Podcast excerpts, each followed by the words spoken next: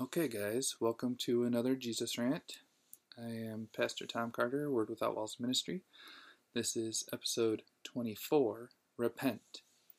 And this is a subject and a word, a concept, and an idea that I really like to rant about, both on my uh, daily Jesus Rant blog and uh, a lot of times, anytime that I can preach or teach about it because I think this is one of the biggest twisted scriptures that we see, uh, especially in this day and age. Um, I don't like what we, and when I say we, I mean religious folk, people uh, in in the quote unquote church world. I don't like what we have kind of made repentance out to be. And part of me can see why we've gone down the road that I'm going to talk about here in a little bit. But uh, hopefully, I can shed a little light on on what it's really supposed to be and what we're really talking about here. So let's just get into it. You know, I don't want to keep you long. I want to do the old uh, guerrilla gospel hit and run.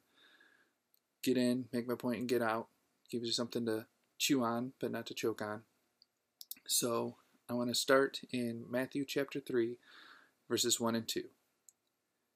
And it reads In those days, John the Baptist came to the Judean wilderness and began preaching. His message was Repent of your sins and turn to God, for the kingdom of heaven is near. And when I was looking at some of the different translations of this verse, of this idea, of this concept. And I'm going to read uh, the King James Version in just a minute. But uh, some of them had the idea of repent of your sins in there, and some of them did not. And I thought that was interesting because, as we're going to see, in in a way, repentance is all about your sins or the idea of sin but in another way, it's not.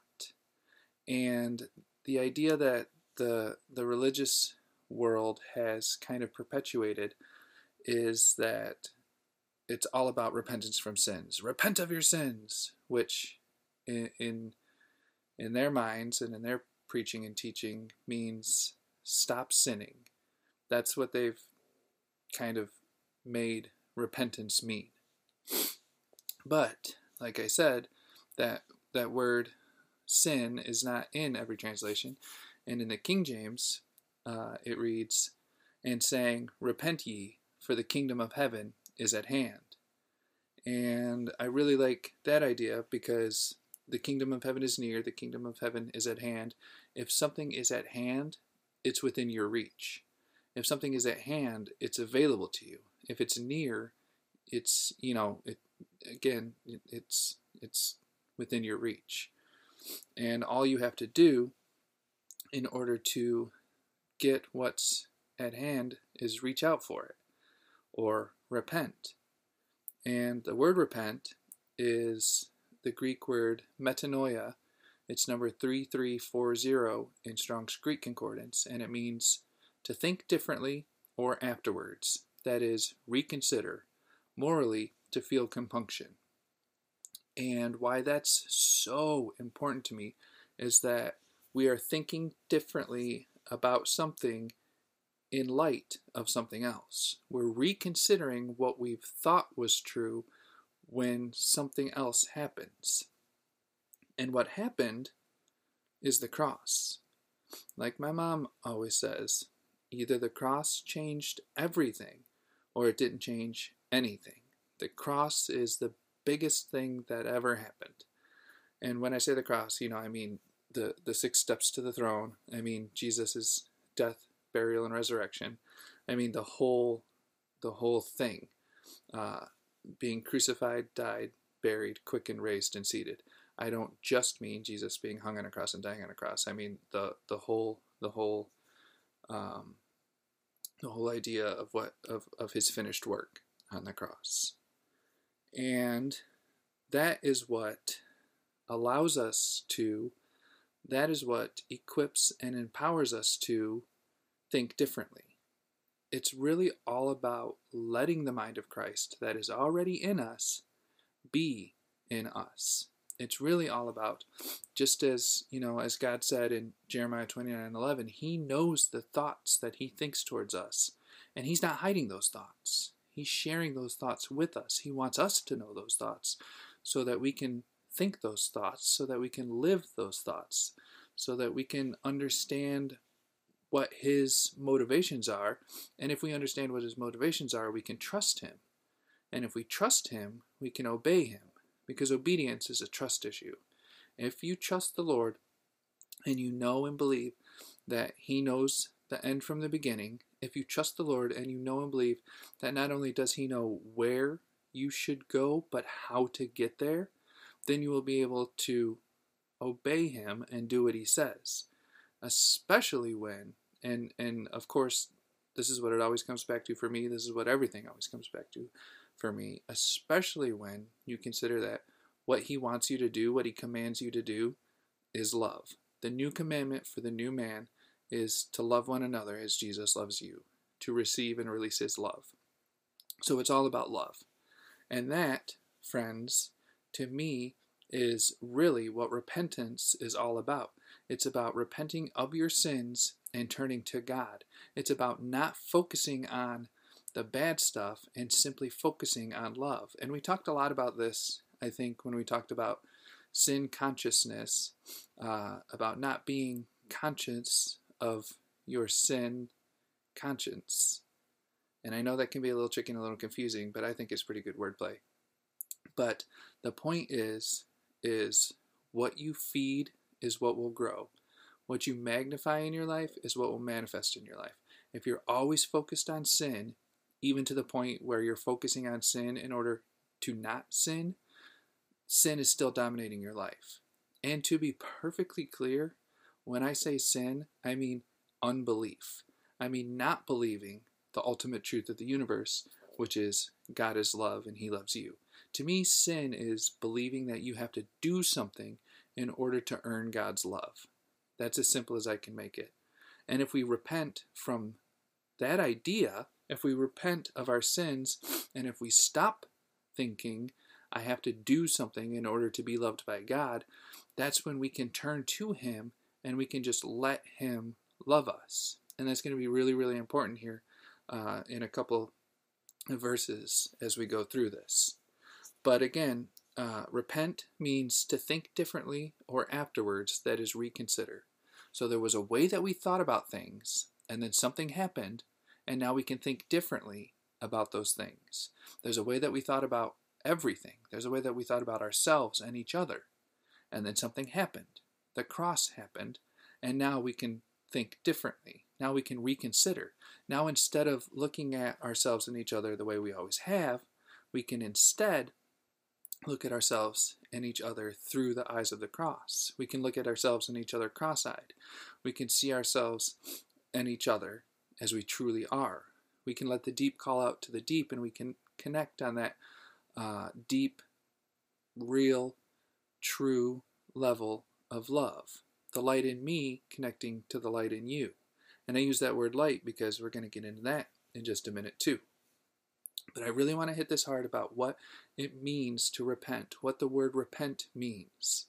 It's not about I have to stop sinning or I'll get in trouble, so I have to repent. It's not about you know, uh, oh, I'm I'm I'm a sinner and I have to. No, it's it's thinking differently, in light of something else. It's reconsidering what you thought in light of the glorious truth of the gospel. And then when we get to Matthew chapter 4, verse 17, we see from then on Jesus began to preach, Repent of your sins and turn to God, for the kingdom of heaven is near. And I included that verse because it's the exact same phrase that was used in Matthew chapter 3, verses 1 and 2. John came and said, uh, Repent of your sins and turn to God, for the kingdom of heaven is near and he was paving the way for Jesus. And then Jesus came and said the exact same thing. There's no mixed message. This is what Jesus brought when he started his uh, earth walk ministry. This is what he had to say. This is what was important to him. Think differently about everything because the kingdom of God is at hand. And when you understand that the king had just arrived on the scene, and when you understand that the kingdom is the realm in which the king rules and reigns, then you can see how this all makes perfect sense. The kingdom arrived when the king arrived. And when the king took up abode or took up his dwelling place in us, that means that we are not only in the kingdom, but we are the kingdom. We are the realm in which the king rules and reigns. He is the king of kings, and we are kings and priests, uh, equipped and empowered to rule and to reign on this earth. He's given us his authority. So now let's go all the way to the very end of the Bible. Let's go to Revelation chapter 2, and I want to read verses 3 through 5. And it reads You have patiently suffered for me without quitting, but I have this complaint against you. You don't love me or each other as you did at first. Look how far you have fallen. Turn back to me and do the works you did at first. If you don't repent, I will come and remove your lampstand from its place among the churches. And this sounds harsh, like I get that. Like he's basically saying, do it or or there will be some bad consequences. But the fact of the matter is is that every action has consequences. Sometimes the consequences are good and sometimes they're not so good. And I think that's a big uh, another big thing that we've lost is this idea of personal responsibility. This idea that, yes, our actions do have consequences. Jesus spoke in another place about counting the cost before you do something. He talked about uh, you don't start a war before you know you can win it. Like, we have to think about our words and our actions because our words and our actions are powerful and they have meaning and they have consequences. So, uh, if you're not shining your light, it's not necessarily, you know, Jesus coming in and, and punishing you and saying, "Oh, you're you're not doing what you're supposed to do, so I'm going to take it away from you." It's really to me, it's more that if you're not shining your light, if you're not repenting, if you're not thinking differently about things, if you're not loving like you used to, if you've lost that loving feeling, then it's more like you're hiding your own light or extinguishing your own light. And that's what it says in Luke chapter 11, verse 33 No one lights a lamp and then hides it or puts it under a basket. Instead, a lamp is placed on a stand where its light can be seen by all who enter the house. Jesus described himself as the light of the world, and he described us as the light of the world. God, the Father, is described as the Father of light because we are his Son and we are the light. So, of course, he's the Father of light. And, and again, in the same way that John the Baptist and Jesus were preaching the exact same message, it's the exact same light. The light of the world is the light of love. In the book of John, chapter 1, it talks about how in the beginning, you know, in the beginning was the Word, and the Word was with God, and the Word was God. And it says, His life was the light of men. His life is a life of love. Light, life, and love are all exactly the same thing. And I'm either going to do, I think I'm either going to do one podcast episode on all three of those or stretch it out and do one on each of those three L's light, life, and love because I think they're so important and I think they really illustrate the nature of God. But we'll get to that at another time. Like I said, like I like I say just about every week, I have a lot of ideas for podcast episodes. Um, I've I once had somebody tell me that the only things in my life that I take seriously are my son and Jesus, and I think it's more accurate to say the only things that I take seriously in my life are my family and Jesus. But I got the point, and I think you get the point too. I have a lot to say about this Jesus stuff. I could talk about it and talk about it and talk about it. Uh, a lot of times I have to like force myself to keep these episodes uh, at the at the length that we've kind of grown accustomed to, because I could just go on and on and on. But my point is repentance. My point is what do we need to think about differently. And to me, it's love. I think before the cross, love was used in a, I guess, like a really kind of a selfish way.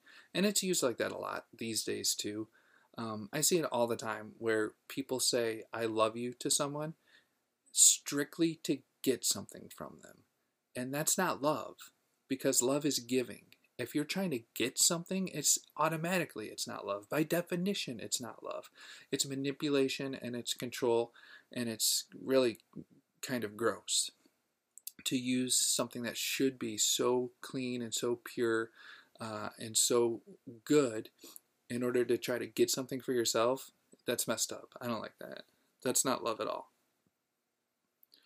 But when we're talking about repenting of our sins or our unbelief, or believing that we have to earn God's love, or believing that we don't have God's love, or believing anything other than the ultimate truth of the universe that God is love is, and He loves you, that's when we start to get ourselves into, uh, I don't want to say trouble because that's not the right word, but I guess adverse situation. That's when we start to get ourselves into some consequences that we don't want to get ourselves into. And again, it's not God punishing us, it's just the consequences of your own actions. If you're not using your light, if you're hiding it, then why wouldn't He come in and, and take the lampstand? You're not using it anyway, right? But here's the thing that I want to really hit hard is he talks about uh, it says, Look how far you don't love me or each other as you did at first. Look how far you have fallen. And in the King James Version it reads, Nevertheless, I have somewhat against thee, because thou hast left thy first love. And that's an important turn of phrase because what we see in uh, in another place in the Bible is when we when uh, I think it's in one of John's letters he talks about how we love because God first loved us. That's our first love. Our first love is not what we do, but it's who God is. Our first love is God loving us. And since you can't give what you don't have, and you can only give what you do have, you have to know and believe the love of God before you can love with the love of God. And since I believe there are the, the, the two most important things in the whole entire universe are God and people, loving God and loving people, loving God by loving people, that's why it's so important that we understand the divine order of things, that we understand receiving and releasing. Because you can't release something you haven't received. You can't give something you don't have. And again, it's the whole it's the same idea of knowing and believing. You can't believe something you don't know. You have to know it first. Faith comes from hearing and hearing from the Word of God. You hear God say that He loves you, and then you are able to love Him back by loving people. So let's look at Acts chapter 3, verses 19 and 20.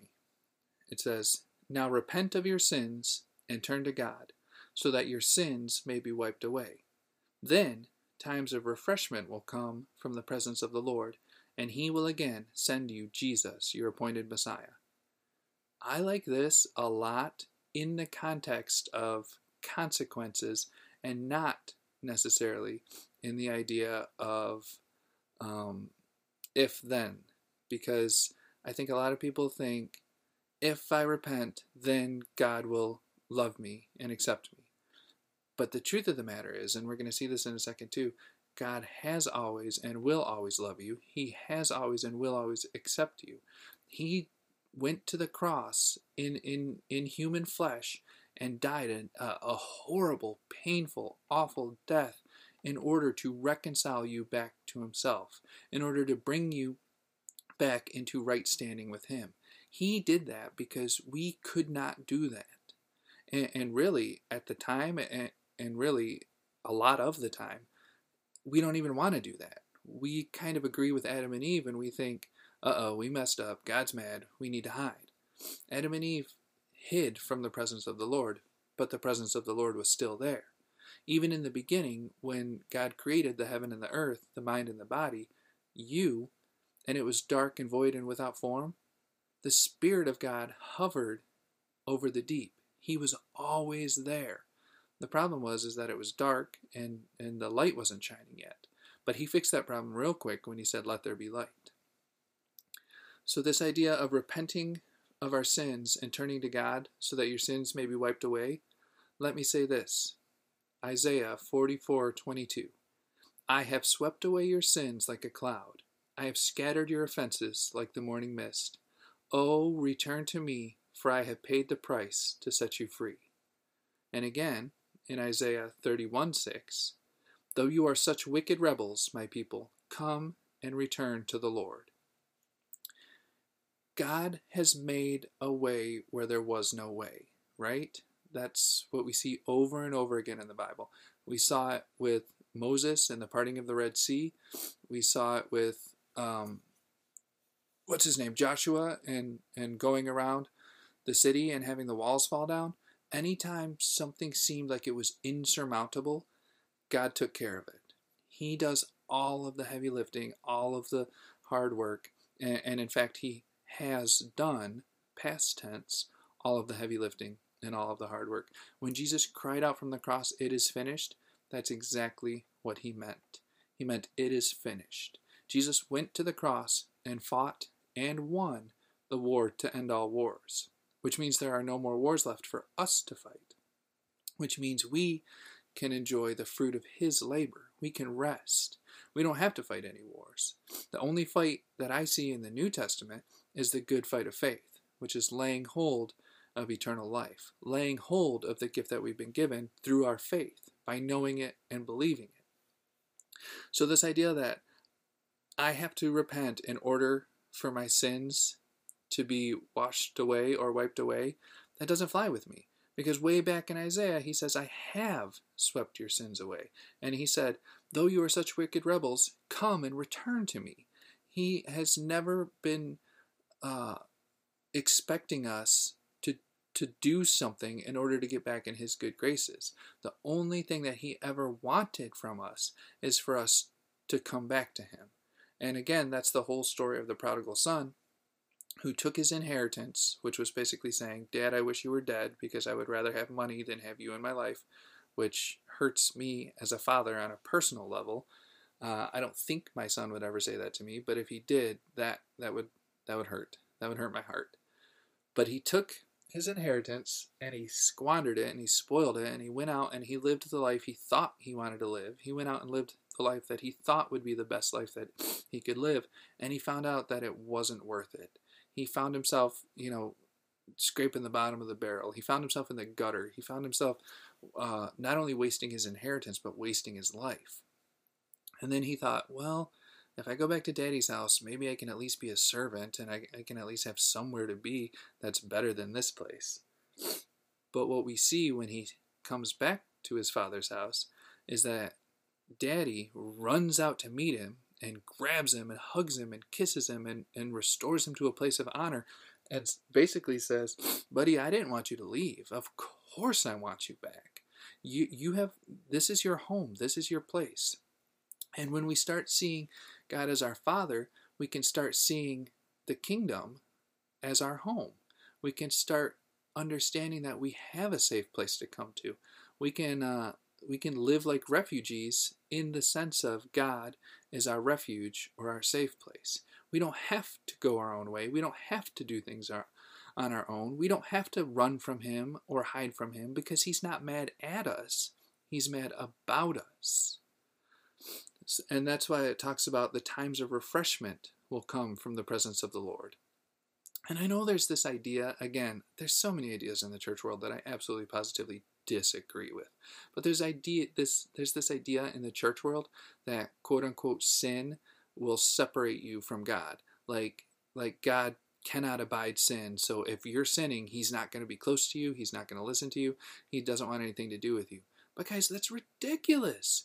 Jesus came in sinful flesh. He's not afraid of sin. Anytime Jesus came to somebody who was sick or, or, or, or even a leper who was extremely contagious, Jesus wasn't afraid. He touched them. And guess what happened? He didn't get sick. They got well, right? Where sin abounded, grace did much more abound. So we don't have to worry about separating ourselves from the love of God. Nothing can separate you from the love of God. It doesn't matter who you are, where you are, or what you're doing.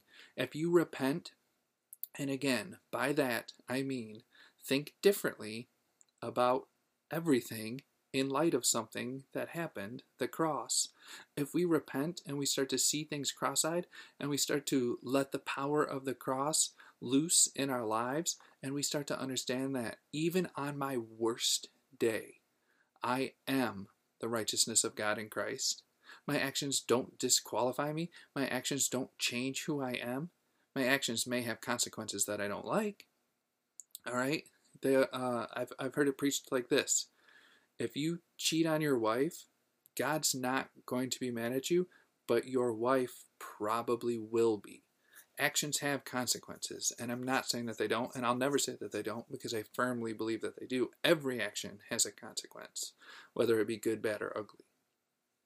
But what I'm talking about here is when we understand the power of repentance, when we understand the power of the cross, when we understand the power of who God is and how He feels about us and what He has done for us, then when we uh, repent of our sins, when we think again differently about our unbelief, and when we turn to God, that's when that unbelief is wiped away. When God arises, his enemies will vanish or scatter.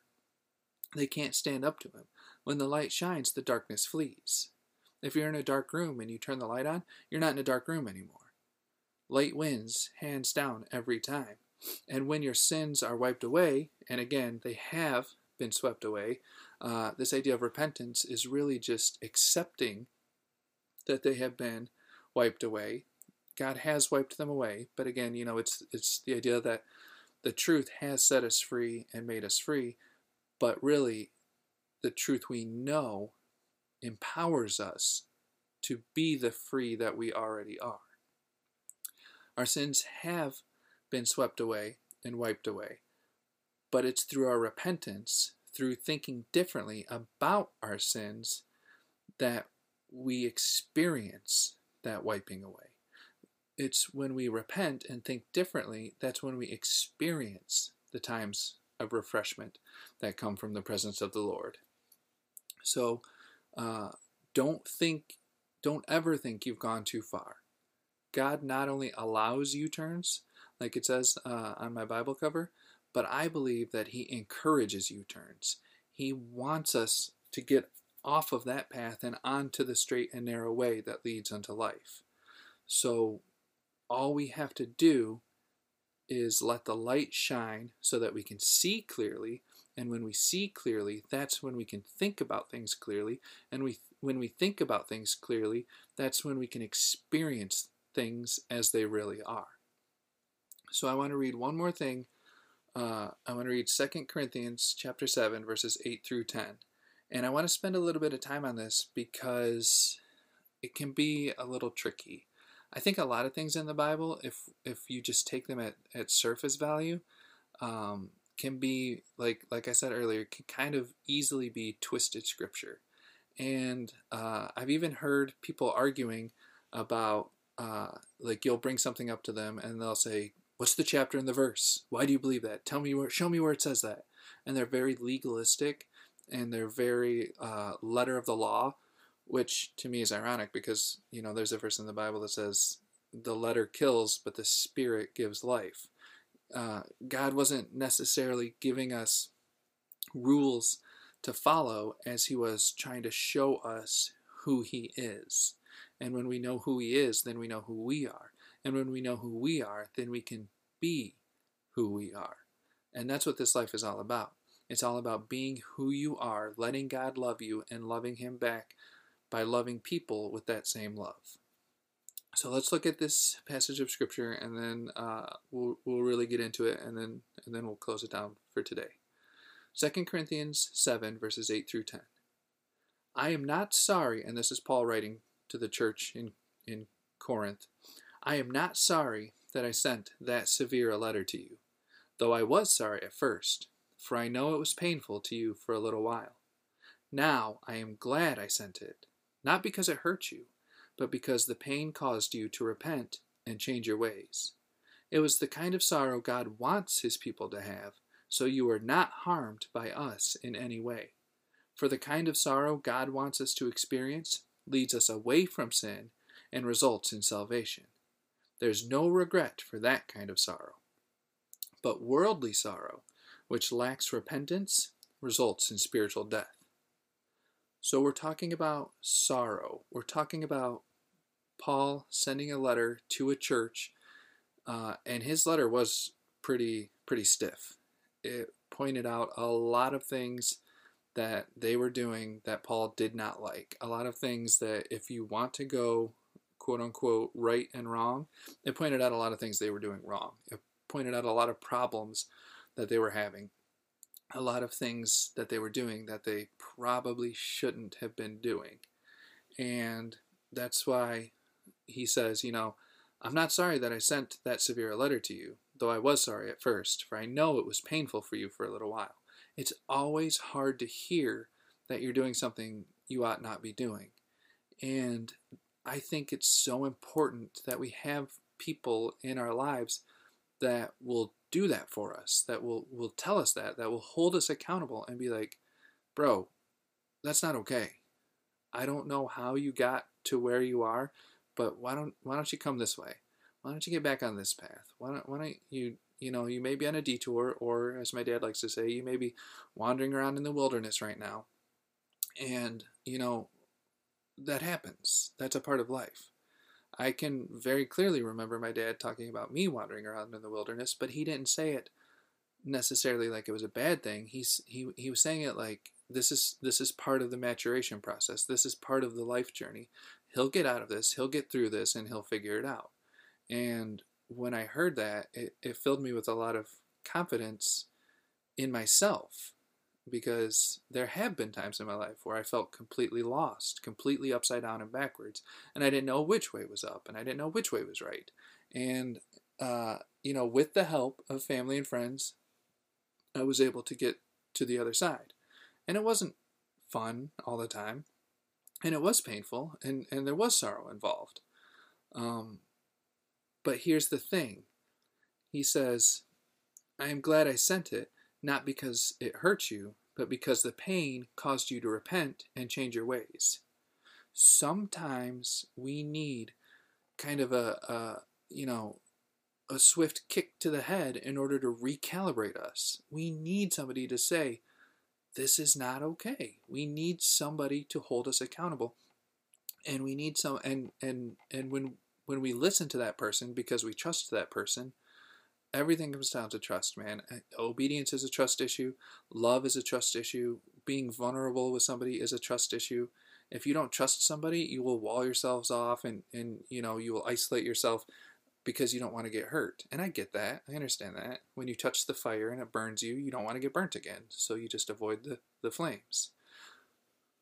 But when you do that, you're missing out on such a, a vital, important part of life because this life is created for us to have those connections with each other, to have those relationships with each other, to hold each other accountable. And, and really, that to me is such a strong, powerful way to show your love for somebody is is not just letting them do whatever they think they should be doing.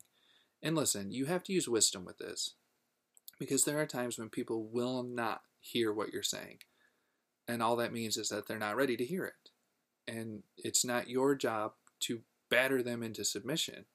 You know, I, I believe it was Paul who wrote in another place that some plant, some water, but it's God who gets the harvest. Sometimes all you can do is love people.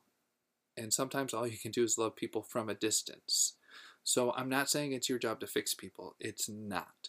I'm not saying it's your job to be, uh, you know, a, a, a, a Holy Spirit police officer where you're uh, where you're out on a sin hunt and you're pointing out everybody's wrongs.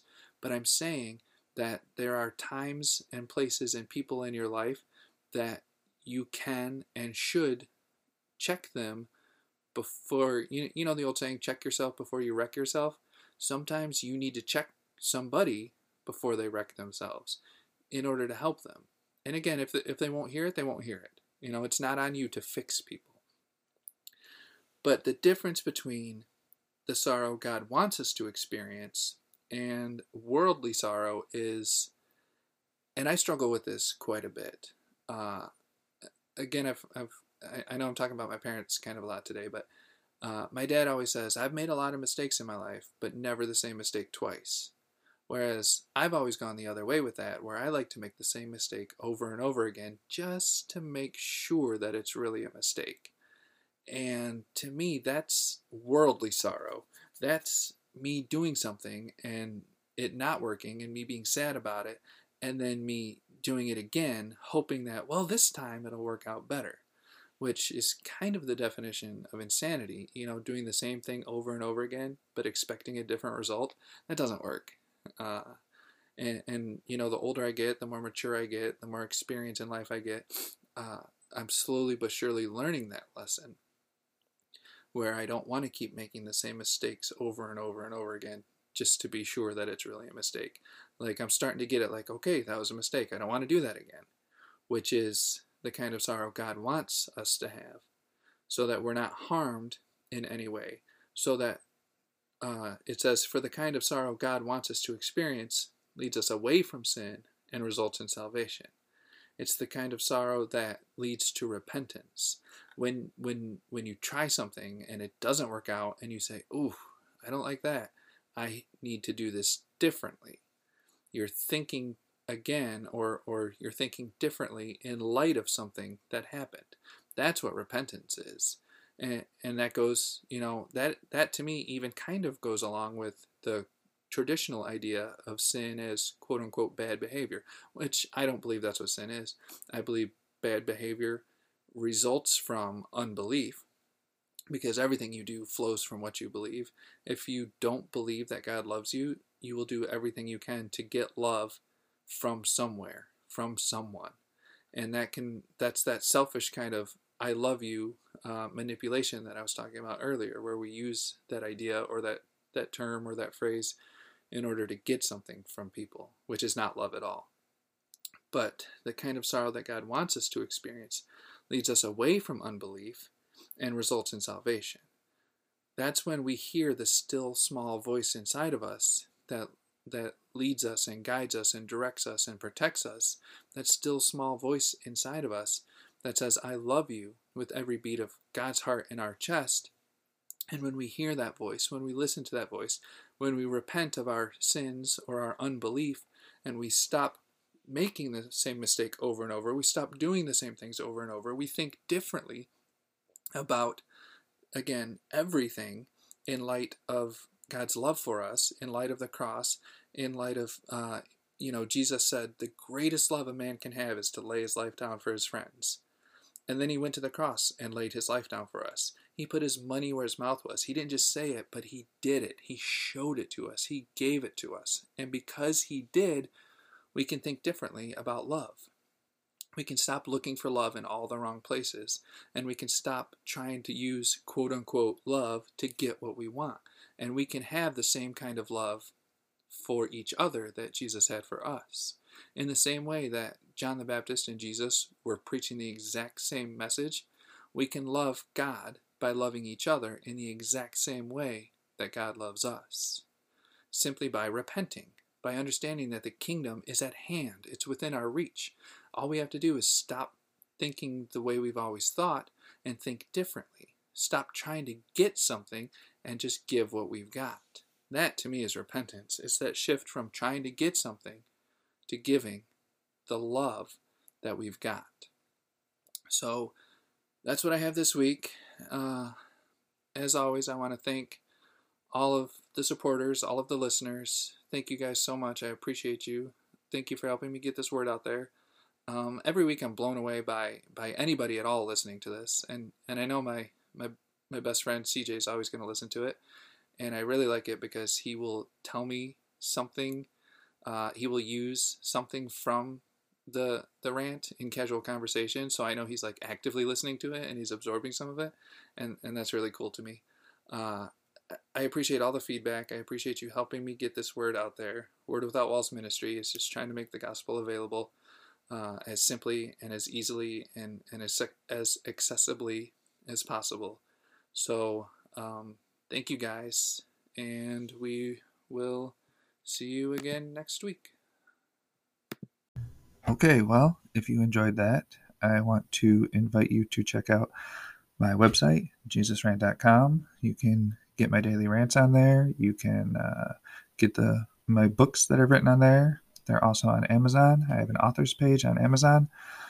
Um, I've written a lot of books. I'm pretty proud of them. You can order them. I try to keep them cheap because I don't like to pay a lot of money for books, and I don't think people should have to pay a lot of money for mine.